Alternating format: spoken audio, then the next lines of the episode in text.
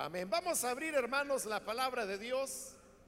En esta ocasión, en la carta a Tito, capítulo número 3, hemos estado estudiando la carta a Tito y ya hemos llegado al capítulo 3, donde vamos a leer los versículos que corresponden en la continuación de este estudio que estamos desarrollando. La palabra de Dios en la carta a Tito, capítulo 3 y versículo 2 en adelante nos dice que a nadie difamen que no sean pendencieros, sino amables, mostrando toda mansedumbre para con todos los hombres. Porque nosotros también Éramos en otro tiempo insensatos, rebeldes, extraviados, esclavos de concupiscencias y deleites diversos, viviendo en malicia y envidia, aborrecibles y aborreciéndonos unos a otros. Pero cuando se manifestó la bondad de Dios nuestro Salvador y su amor para con los hombres nos salvó, no por obras de justicia que nosotros hubiéramos hecho, sino por su misericordia, por el lavamiento de la regeneración y por la renovación en el Espíritu Santo, el cual derramó en nosotros abundantemente por Jesucristo, nuestro Salvador, para que justificados por su gracia, viniésemos a ser herederos conforme a la esperanza de la vida eterna. Hasta ahí vamos a dejar la lectura. Pueden tomar sus asientos, por favor, hermanos.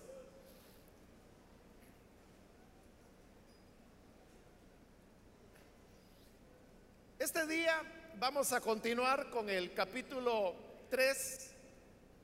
En la última oportunidad estuvimos cubriendo el versículo número 1, en el cual encontrábamos aquellas responsabilidades que el cristiano tiene frente a los gobernadores o gobernantes. Y nosotros también lo ampliábamos un poco más para hablar de la relación entre el creyente y el Estado. Ese fue un tema que creo que expusimos con la suficiente claridad y habiendo cubierto ese versículo, ahora pasamos al versículo 2. Si en el 1, como hemos dicho, se habló de las responsabilidades del creyente ante el Estado, entonces, en el 2 lo que encontramos son las responsabilidades del creyente hacia las otras personas. Podríamos decir en otras palabras que se trata de las responsabilidades sociales que todos los creyentes tenemos.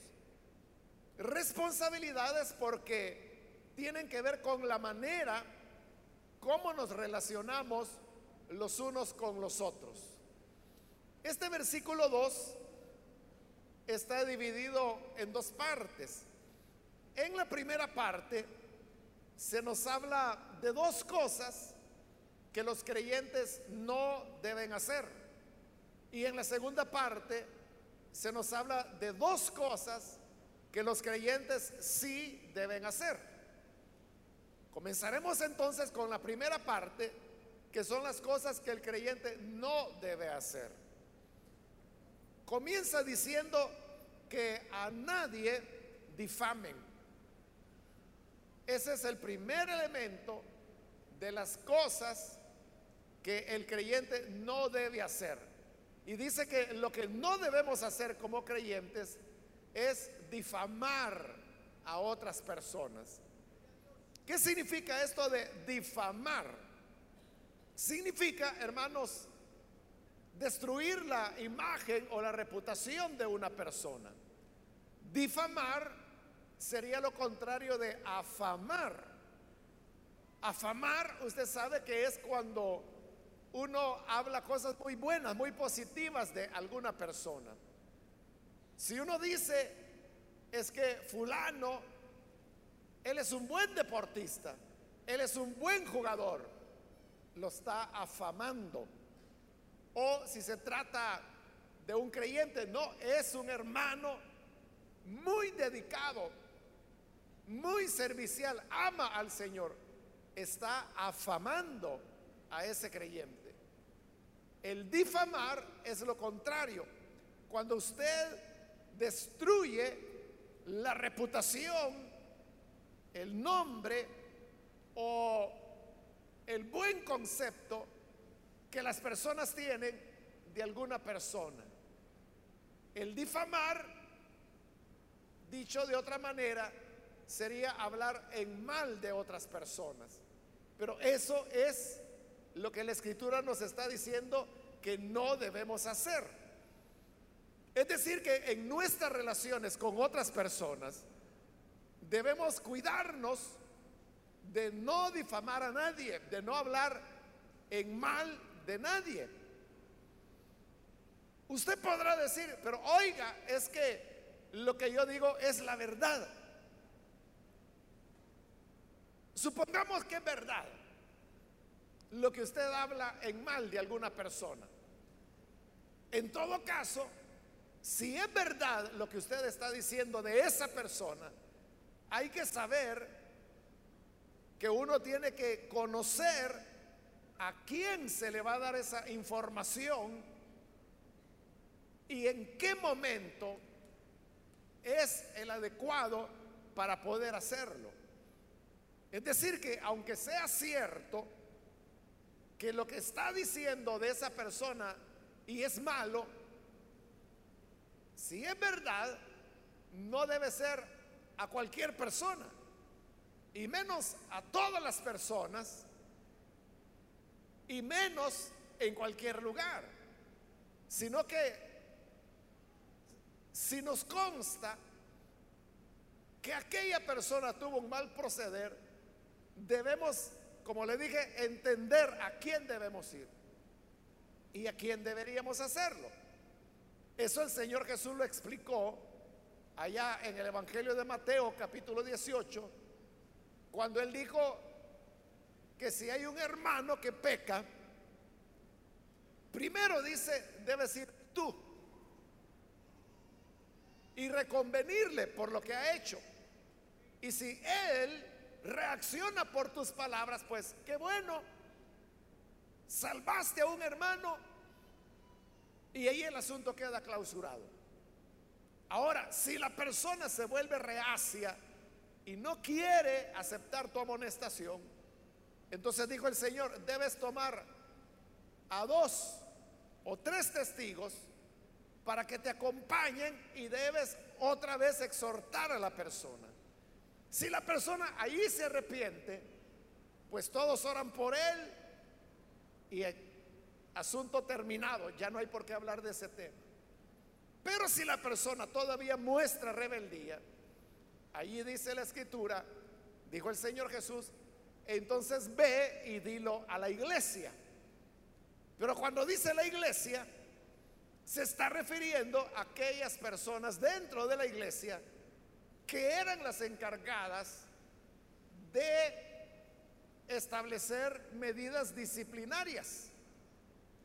Porque estos, dijo el Señor Jesús, serán los que comunicarán a la iglesia que la tal persona ya no pertenece a la comunión de los hijos de Dios y que por lo tanto se le debe tener, dijo el Señor, como un pagano, como que si no tuviera conocimiento de Dios.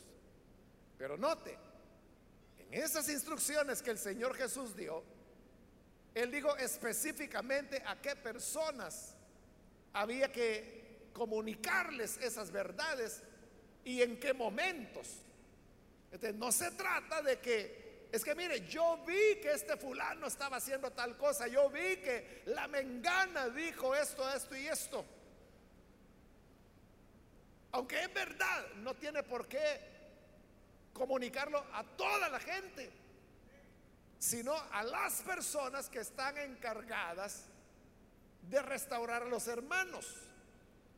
En su carta a los Gálatas, Pablo también dijo que si algún hermano ha, fallado, ha pecado, dice, ustedes que son espirituales deben restaurarlo.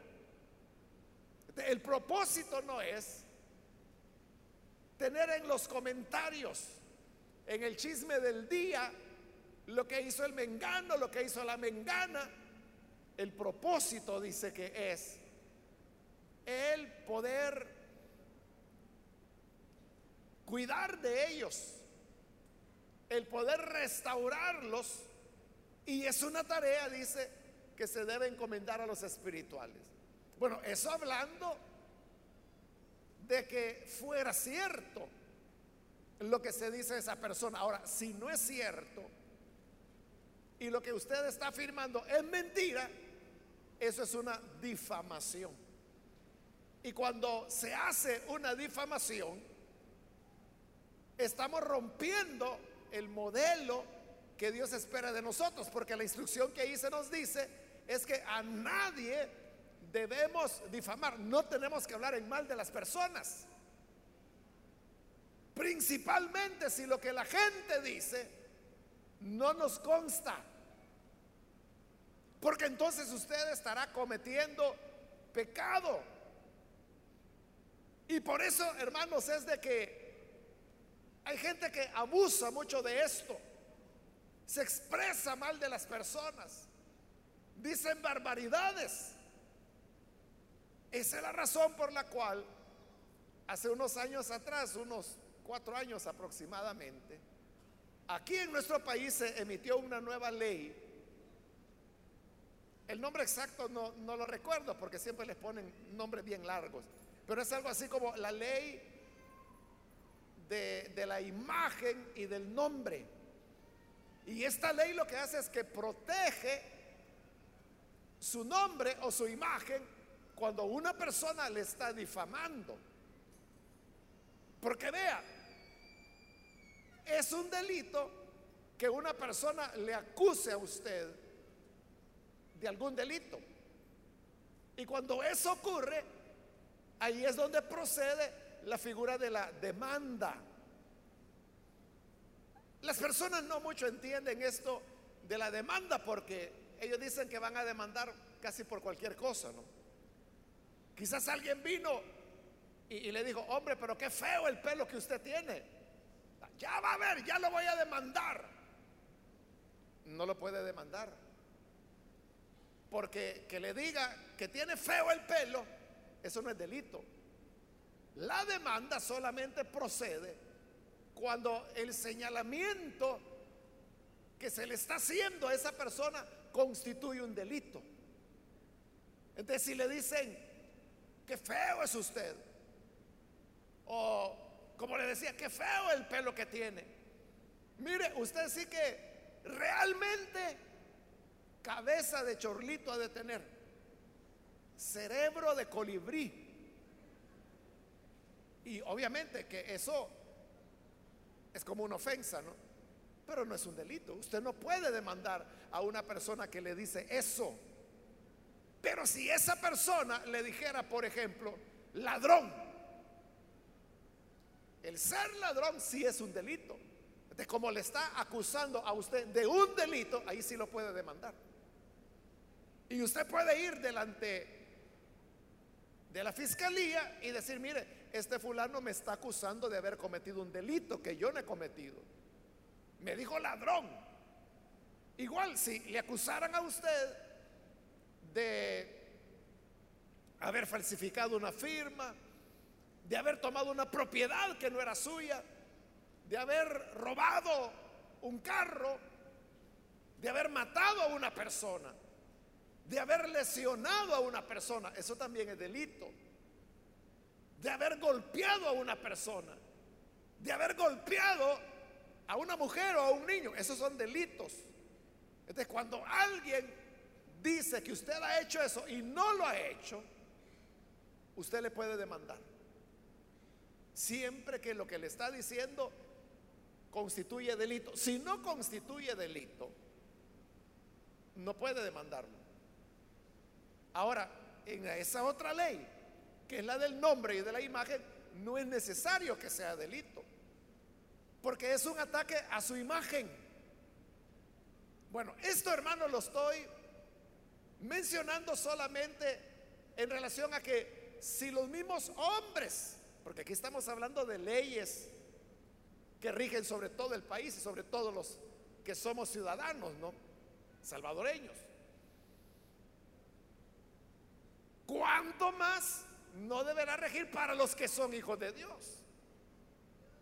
Si la misma ley castiga el que se difame a una persona, ¿cuánto más no debemos escuchar la palabra de Dios que nos dice que a nadie difamen? que a nadie difamen.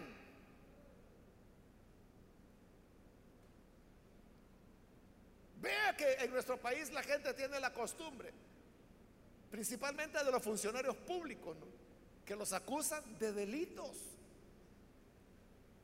Porque le dicen, bueno, de todo, ¿no? Que, que son ladrones, que son pícaros, que son interesados. Pero algunas de esas cosas que les están diciendo son delitos.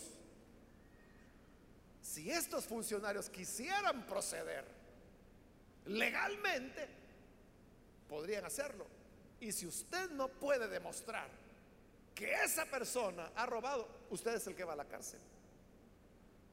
Por andar difamando, por cometer el delito de difamación. Ahora, si usted tiene los elementos para probar que de verdad esa persona ha robado, está bien, se lo puede decir.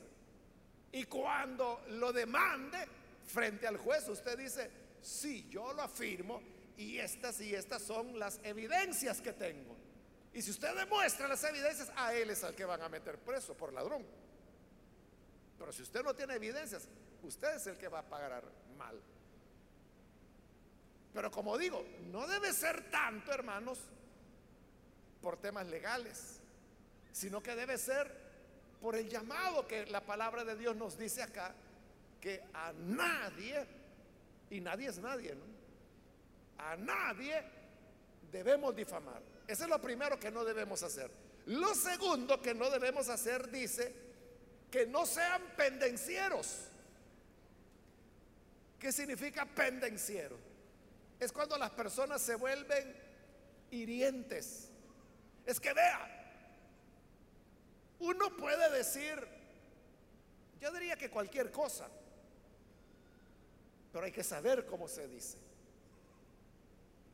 Pero el ser pendenciero es aquel que dice las cosas, pero lo hace de la manera más hiriente, más ofensiva posible.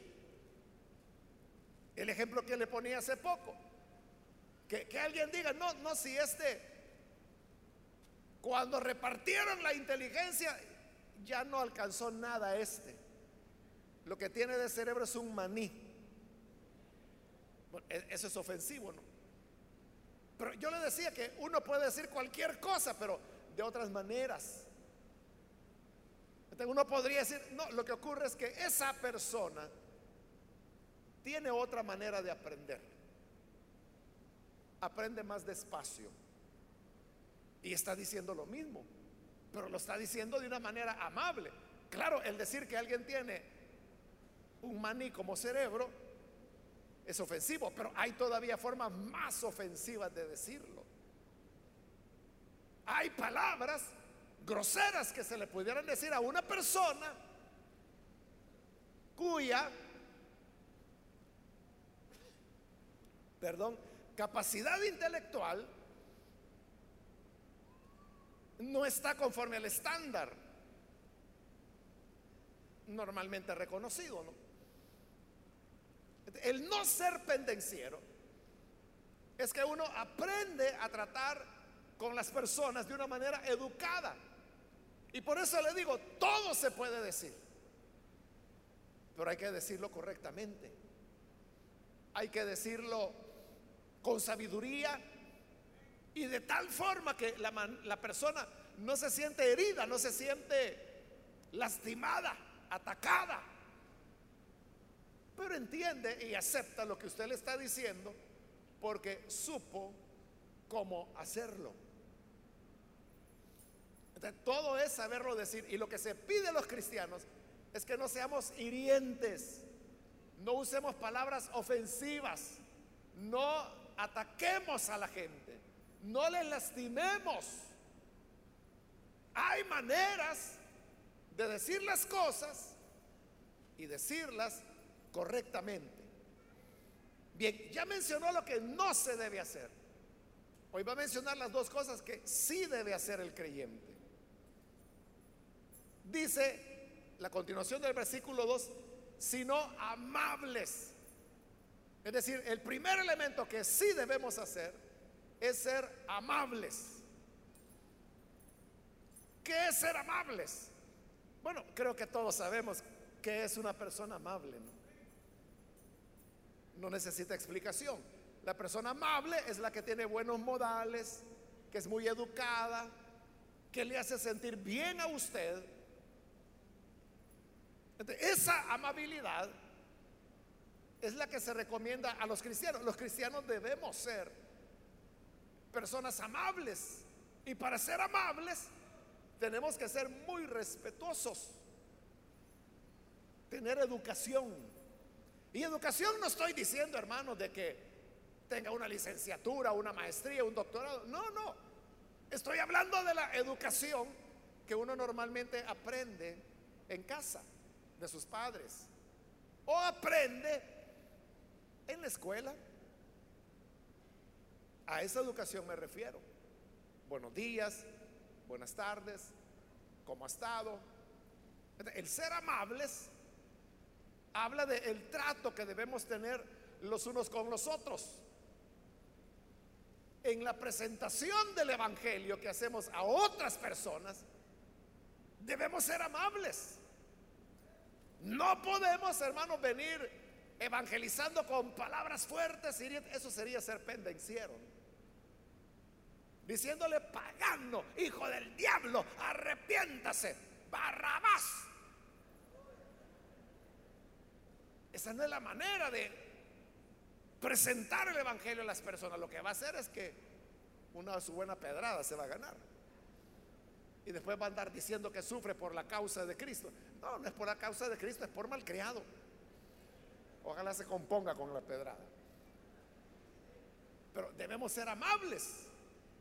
Debemos saber presentar el Evangelio de manera respetuosa. El segundo elemento que sí tiene que hacer el creyente, dice, mostrando toda mansedumbre para con todos los hombres. O sea que todo esto no lo está diciendo ya de las autoridades, que era el tema del versículo 1. Hoy lo está diciendo de todos los hombres. Por eso le decía, son las relaciones del creyente en sociedad. Y la segunda recomendación es que seamos, que tengamos mansedumbre. ¿Qué significa mansedumbre? Tener mansedumbre significa que no somos dañinos, que no somos peligrosos. Tal vez la comparación no, no será la más adecuada, pero para ilustrar creo que sirve. Cuando nosotros hablamos, por ejemplo, de un animal que es manso. O sea, lo que queremos decir es que ese animal tiene mansedumbre. ahí viene el perro y dice, no, no, no le tenga temor, si es, es manso. Es mansito, dice la gente, como el salvadoreño todo lo hace en diminutivo. A todo le llamamos perrito, casita, carrito, cafecito, la mesita, zapatitos, aunque sean zapatones, ¿verdad? Así es como hablamos los salvadoreños, todos lo hacemos en diminutivo. Entonces decimos mansito, pero lo que queremos decir es que el perro es manso, o el caballo es manso, O el gato es manso. Lo que queremos decir es que tiene mansedumbre, pero ¿qué significa que un animal es manso? Que no le va a hacer daño. No le va a morder, no le va a atacar. Entonces cuando la escritura dice que debemos mostrar toda mansedumbre, es eso. Que no hacemos daño, no lastimamos a nadie. Yo me recuerdo, hermanos, de, un pastor, no, no de aquí, para que no se vaya a poner a pensar, ah, de ser fulano. Fue fuera de aquí del país. Era bien enojado el hermano. Tenía esa fama de que él era un gran hombre de Dios, o sea, era un, un hombre de Dios verdaderamente. Un buen hermano. Pero tenía ese problema que él era de mecha corta. Se enojaba fácilmente. Y yo recuerdo que la iglesia de él era un poco grande. Tenía dos secretarias, pero a las pobres les hacía bailar en un ladrillo. Es que él era muy exigente, era, mire, le tenían temor. Las secretarias le tenían temor a él, porque cuando llamaba a alguna fulana a venir para acá, ya, ya llegaba, pero llegaba temblando porque ya sabía que algo le iba a decir. Él me invitaba a predicar, entonces a veces yo estaba ahí. Él sabía que yo estaba ahí, entonces él trataba de moderarse porque yo estaba ahí. Pero aún así era firme, voy a decir, en lo que le decía a las secretarias. Bueno, lo que le quiero decir hoy por la tarde me estaba recordando de eso. Que yo traté, hermanos, de de ser tener alguna ¿cómo le diría? conexión con, con la secretaria de él. O sea, porque varias veces él me predicó y las conocía, a lo largo de los años las fui conociendo. Entonces, había como cierta confianza, ¿no? Pero lo que yo le quiero decir es que ellas siempre tuvieron una barrera. Y yo creo, y eso era lo que estaba pensando hoy por la tarde, que era, porque como él era así, bastante estricto, ¿no? Entonces, para ellos, ese era él era el pastor. como que en la imagen de ellas estaba el tema de que el pastor es así. Y como yo era el pastor que habían invitado, me veían igual. Y aunque yo trataba de, de, ser muy amable con él, de hacerle ver que yo no era así, yo no soy bravo, yo no le voy a mandar, yo no le voy a gritar. Nunca pude lograr una conexión con ella, porque siempre era así de que estaban temblando. Bueno, las dos trabajaron años con él, pero estaban en una situación nerviosa terrible. Lo que la Biblia nos dice es que tenemos que ser mansos, mansedumbre. La gente no tiene que tenernos temor. Si la gente hace lo que usted le pide, que lo haga por el amor que le tienen y no por el terror que le tienen que le tienen miedo. Porque es que mire, si yo no hago lo que le digo, me va a dar una gritada, me va a disciplinar, me va a suspender el privilegio y si es posible me lo va a quitar a mí y a toda mi familia. Entonces están bajo un régimen de terror. Bueno, ya no fuimos del lado de los pastores, pero aquí está hablando de todos los creyentes. Entonces todos debemos tener entre nosotros una relación de mansedumbre. Amén. Ahora, la carta va a explicar por qué. ¿Por qué tenemos que, en primer lugar, no difamar, no ser pendencieros, sino por el contrario, ser amables y ser mansos? ¿Por qué? Dice el versículo 3, porque nosotros también éramos en otro tiempo insensatos Está hablando de lo que éramos antes de conocer a Cristo. Y dice que éramos insensatos. Es decir, que no teníamos sensatez en las decisiones y cosas que hacíamos. Rebeldes. La rebeldía es cuando usted sabe que aquello no se debe hacer, pero lo hace usted. Rebeldes éramos. Extraviados. Extraviado es el que se perdió. Hay un niño extraviado. Significa que se ha perdido. Cuando no teníamos a Cristo, estábamos extraviados. No sabíamos de dónde veníamos ni a dónde íbamos. Esclavos de concupiscencias y deleites diversos. Así éramos sin Cristo. Esclavos de malos deseos, de deseos pecaminosos y de deleites diversos. Viviendo en malicia y envidia. Es decir, dos cosas marcaban nuestra vida, la malicia y la envidia. Malicia ahí no significa lo que comúnmente nosotros llamamos malicia. Mire qué malicioso el hermano. Mire la hermana cómo se viste, qué maliciosa. No, no está hablando de eso que nosotros llamamos malicia. Cuando aquí habla de malicia se refiere a maldad. Dice que andábamos en maldades y envidia. Envidiábamos a las personas. Aborrecibles y aborreciéndonos unos a otros. Es decir, nosotros mismos éramos aborrecibles, éramos repugnantes a otras personas. Que cuando nos veían decían, ay, ay, ya viene este. Y sabían que éramos mal, mal hablados, pícaros, mentirosos. Guarden todo, que ahí viene fulano. Agarren las carteras, que ahí viene la mengana. Éramos aborrecibles. Pero al mismo tiempo que nos aborrecían, nosotros aborrecíamos a los demás, aborreciéndonos unos a otros. Eso éramos. Eso éramos. Y a ese tipo de persona es a la persona que corresponde el ser pendenciera, el difamar a los demás, el ser cruel. Pero eso éramos, eso quedó en el pasado. Ahora, ¿qué ocurrió? Dice el versículo 3, cuando se manifestó la bondad de Dios, nuestro Salvador, y su amor para con los hombres. Es decir, que ahí andábamos aborrecibles y aborreciéndonos hasta que llegó un día en que se manifestó la bondad de Dios. Ese es el día de nuestra conversión.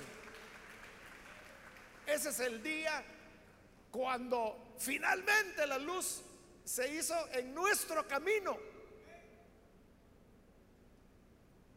Cada uno, hermanos, de los que hemos conocido al Señor, tenemos una historia de cómo fue que el Señor nos encontró, de cómo fue que nos salvó, pero haya sido de la manera que haya sido es cuando la bondad de Dios se manifestó.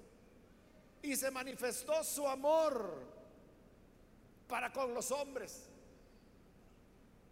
Es decir, es el día cuando Jesús vino, se reveló a nosotros, entendimos que estábamos perdidos, que éramos aborrecibles y aborrecedores, pero que en Jesús podíamos tener perdón, vida nueva, conocimos el amor de Dios para con los hombres.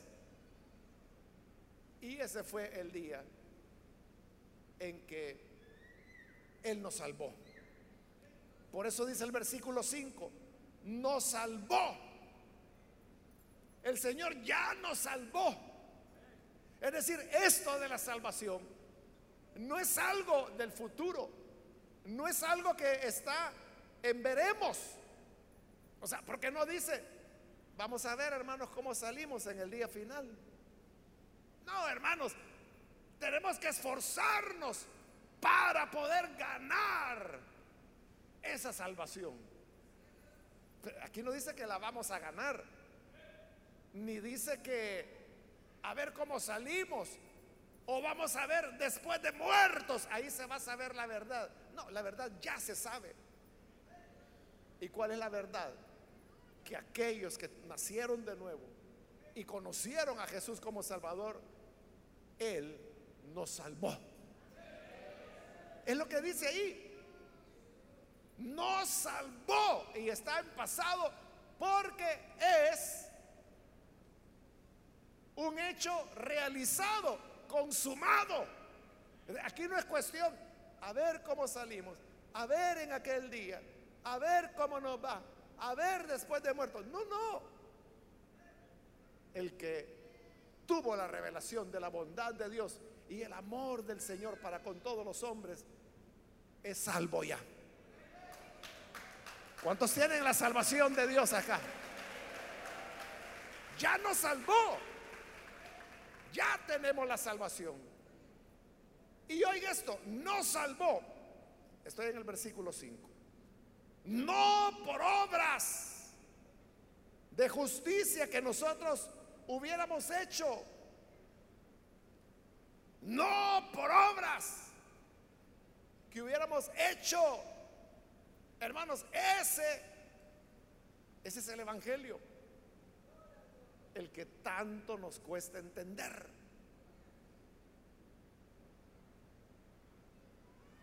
No por obras, sino por la manifestación de la gracia de Dios. Cuando uno pregunta al creyente evangélico, ¿cómo se salva el hombre? ¿Por obras o por gracia? Por gracia, dicen todos. Pero no entienden lo que eso significa. ¿Y sabe por qué digo que no lo entienden? Por el tipo de preguntas que hacen. Le voy a decir algunas preguntas que me hacen a mí, que son reales. Porque alguien decía, hermano, significa que si no me caso por la iglesia, entonces no me voy a salvar. Comenzando porque no hay casamiento por la iglesia. Solo hay un casamiento, que es el matrimonio civil. Lo que se hace en la iglesia es una presentación. Pero le digo, esa era la pregunta que un hermano me hacía. Si no me caso por la iglesia, él ya estaba casado por lo civil. Pero me preguntaba eso, si no me caso por la iglesia, entonces no me voy a salvar. Entonces yo le pregunté, ¿la salvación es por obras o es por gracia? Es por gracia, me dijo él. Ahí está la respuesta a su pregunta. Es lo que le digo. Él tiene claro que la salvación es por gracia, pero no entiende lo que eso significa. Porque está preguntando que si no se casa por la iglesia, cree que no se va a salvar. ¿Y qué es casarse por la iglesia? Si es que eso existiera, ¿no? Es una obra. Pero aquí está diciendo, no por obras. O las personas que a veces preguntan así cosas hipotéticas y dice, y mire, y si un día este hermano vio algo que no podía ver e iba camino de la iglesia y le pasó un camión encima y lo mató, él se salva o se pierde por lo que vio. Esas son preguntas reales que la gente hace. Y otra vez yo no le respondo, sino que más bien les hago otra pregunta. ¿La salvación es por obras o es por gracia?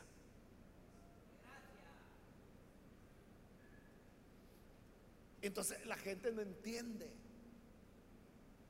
Y por eso le digo que este versículo es el Evangelio. Ahí está la verdad. Porque la gente dice, sí, la salvación es por gracia.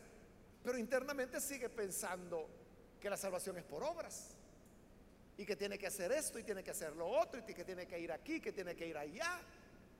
Y que si yo he hecho esto y que si he hecho lo otro y quizás no estoy preparado, quizás no soy digno. Así me decía un hermano también. Es que yo no soy digno, me decía, de ir a la iglesia. Y yo le preguntaba, ¿y quién es digno?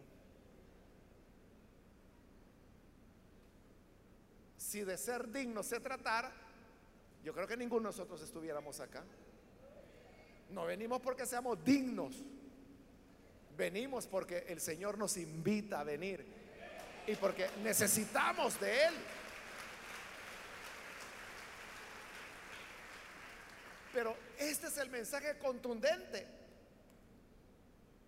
No por obras nos salvó, no por obras de justicia que nosotros hubiéramos hecho. Memorícelo. Pero no solo lo memorice, porque eso lo sabe usted, que no es por obra, sino que por gracia. Digiéralo. saque las consecuencias, las aplicaciones que eso tiene. Cuando usted se haga una pregunta acerca de la salvación o de la condenación, siempre usted respóndase, la salvación es por obras o es por gracia. Y verá que ahí está la respuesta a todo. Por eso yo le decía que yo a la gente no le respondo, lo que le hago son más preguntas. De verdad, yo no, o sea, es rarísimo que yo dé una respuesta. De toda la gente que me pregunta, que es bastante, yo le diría quizás en un 1% yo doy respuestas. En los otros casos lo que les hago son preguntas. ¿Y sabe por qué? Porque yo sé que conocen la respuesta. Lo único que no quieren usar esa cosa que tienen arriba de los hombros. Y todo lo quieren en la boca. Entonces lo que hago es que los pongo a pensar haciéndoles preguntas. ¿Por qué esto? ¿Por qué lo otro? Las personas van avanzando y al final le digo, esa es la respuesta. Siempre la tuvieron. Lo único que necesitaban era quitarle el forro al cerebro, sacarlo de la caja, porque muchos no lo han estrenado.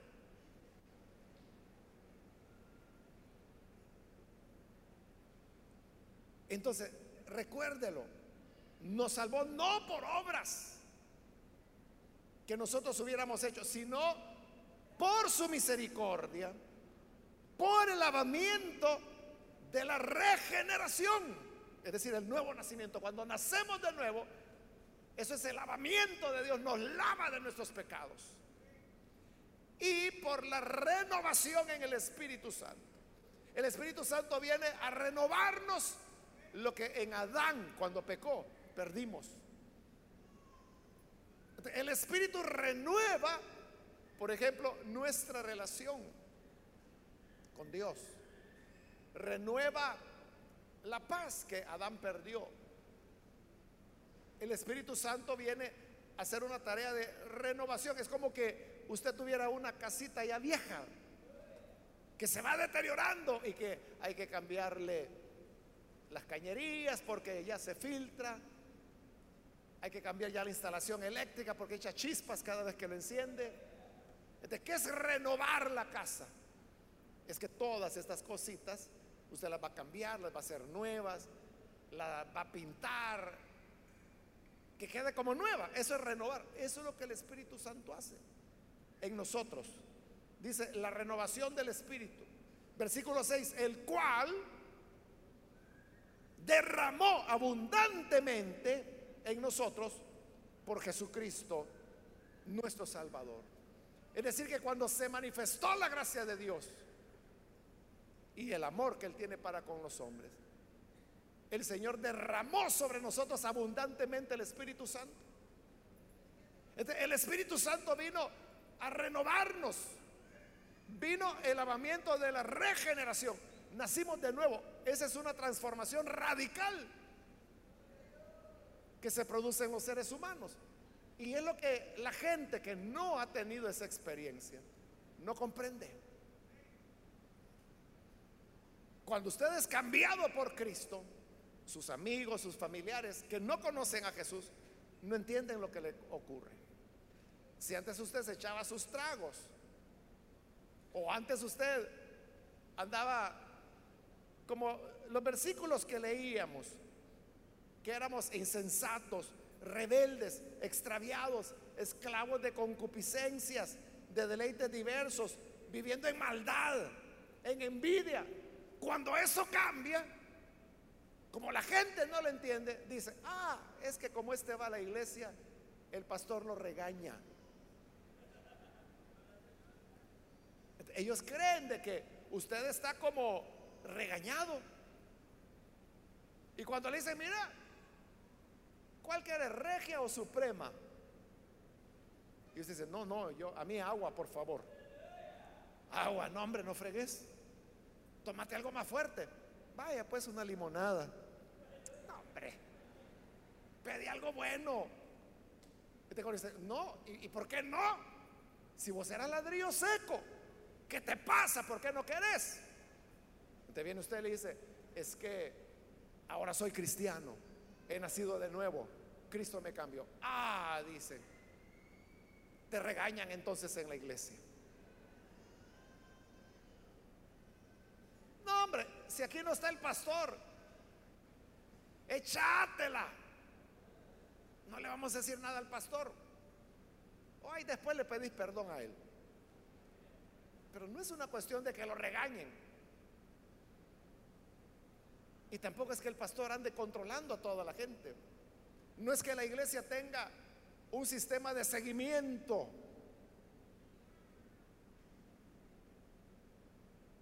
De espionaje para ver con quién anda, a dónde entró, a qué hora salió, con quién platicó. No hay nada de eso.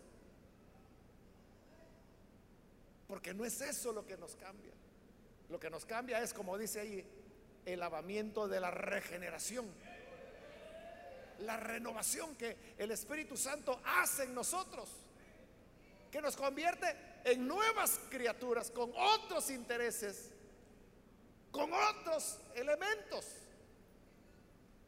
Nuestra forma de ver la vida hoy es ya totalmente diferente. Eso es lo que el mundo no, entiende hasta que lo vivan. Versículo 7, para que justificados por su gracia, viniésemos a ser herederos conforme a la esperanza de la vida eterna, habiendo sido justificados por su gracia, es decir, salvados por su gracia. Por eso le digo, ese no es un tema, a ver cómo salimos, a ver en el día final, a ver si Dios tiene misericordia. No, es que si eres o no eres justificado. Pero dice que justificados por su gracia. Ahora dice, hemos venido a ser herederos de la esperanza de la vida eterna. Estamos, hermanos, esperando nuestra herencia. ¿Y cuál es nuestra herencia? Ahí lo dice, la vida eterna.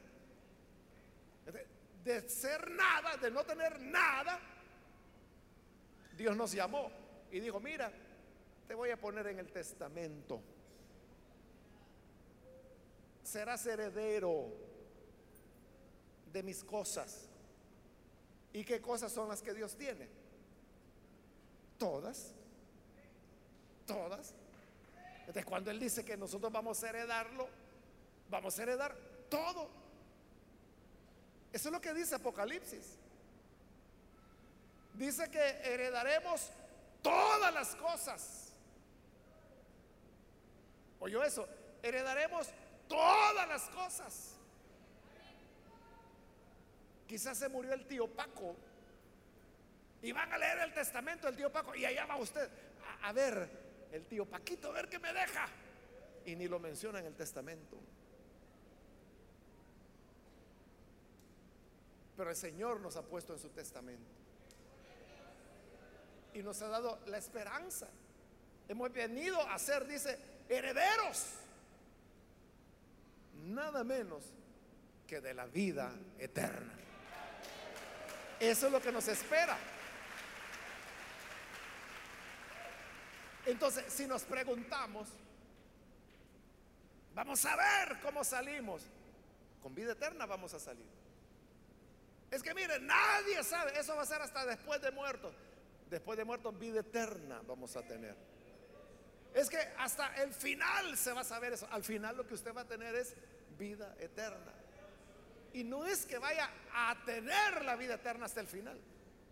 La vida eterna la recibió el día cuando creyó en Jesús como su Salvador. Ya la tiene. Si usted tiene cinco años de ser creyente, Hace cinco años que la vida eterna comenzó para usted. Si tiene diez, si tiene veinte años. Yo tengo 44 años que la vida eterna comenzó para mí. Desde entonces gozo de la vida eterna. no es que a ver qué pasa, a ver en el día final, a ver cuando el Señor nos juzgue. Si la Biblia dice que para el que está en Cristo no vendrá a juicio, dijo el Señor. No vendrá a juicio. No hay juicio para nosotros. Ya pasó, dijo el Señor, de muerte a vida. Eso está hecho ya. Qué bueno es el Señor. Precisamente porque Él ha hecho todo esto con nosotros.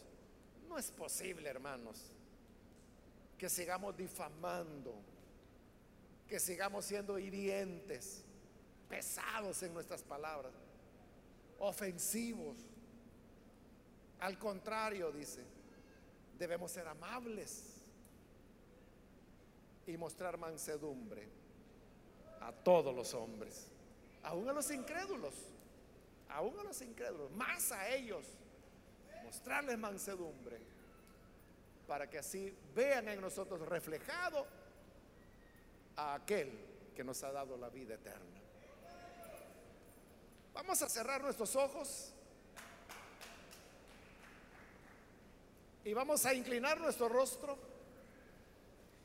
Y antes de hacer la oración, yo quiero invitar a aquellas personas que todavía no han recibido al Señor Jesús, pero usted ha escuchado hoy la palabra y se ha dado cuenta que lo que la palabra de Dios nos presenta es la promesa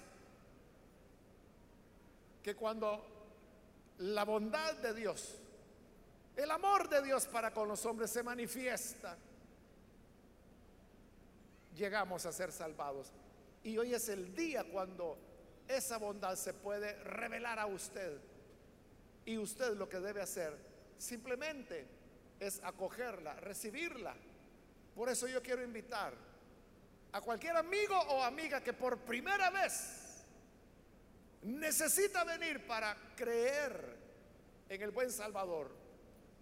Ahí en el lugar donde usted se encuentra, le invito, póngase de pie en señal que desea recibir al buen Salvador y nosotros vamos a orar por usted. A usted que nos ve por televisión, le invito para que se una con esta persona que está aquí.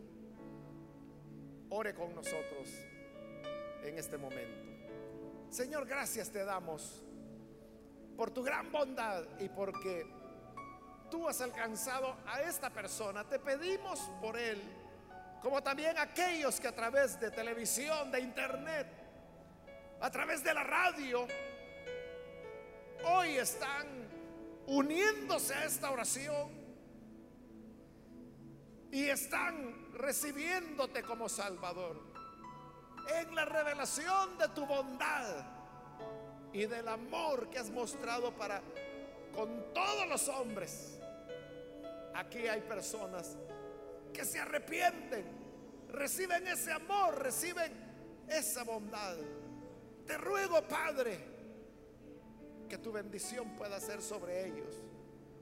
Y a nosotros, a tu iglesia, ayúdanos para que seamos amables, para que tengamos mansedumbre, que no seamos pendencieros, que no difamemos a nadie